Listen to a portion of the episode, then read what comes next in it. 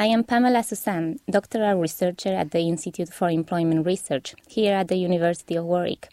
I do research mainly on career transitions, social networks, and adjustment into a new job.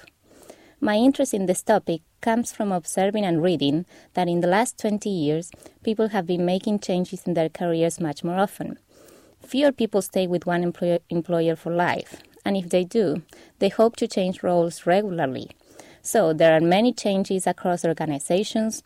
There are people who study one degree and after practicing that profession for some years decide to do something else. Others become entrepreneurs.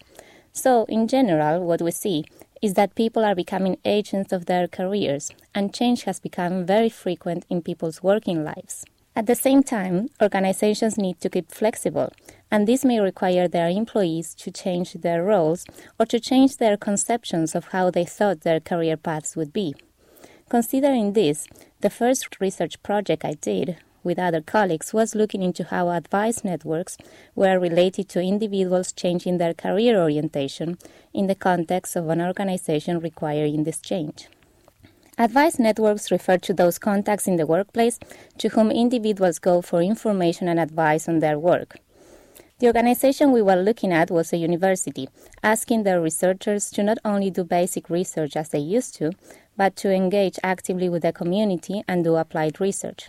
There were new policies, such as the creation of technology transfer offices, and new incentives, such as funding attributed to those who follow the new career orientation. However, some did and others did not. We discovered that those individuals with more diverse advice networks, meaning that they had advisors belonging to different research groups and advisors who did not know each other, were more likely to make the change.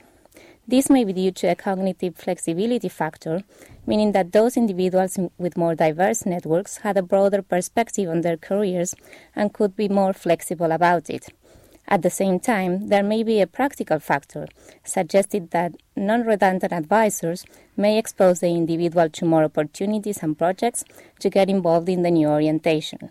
At the same time, we observed that senior employees would be influenced by the behavior of individuals in their informal advice network, so if most people in their network change, they would as well.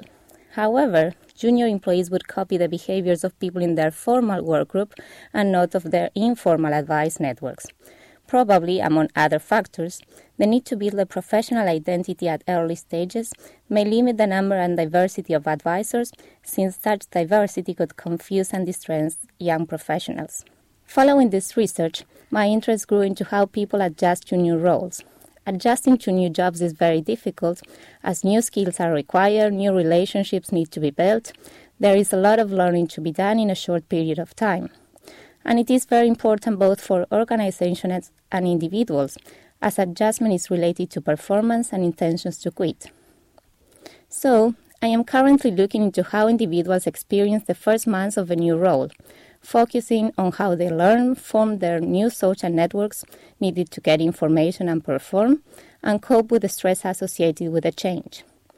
24 MBA graduates who changed jobs in the following two years after the MBA have participated in the research.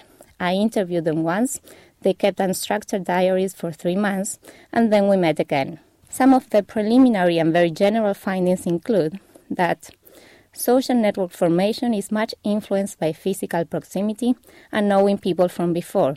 If the person is changing inside the same organization, previous work contacts will usually turn into friendship relationships and provide strategic information about the organization.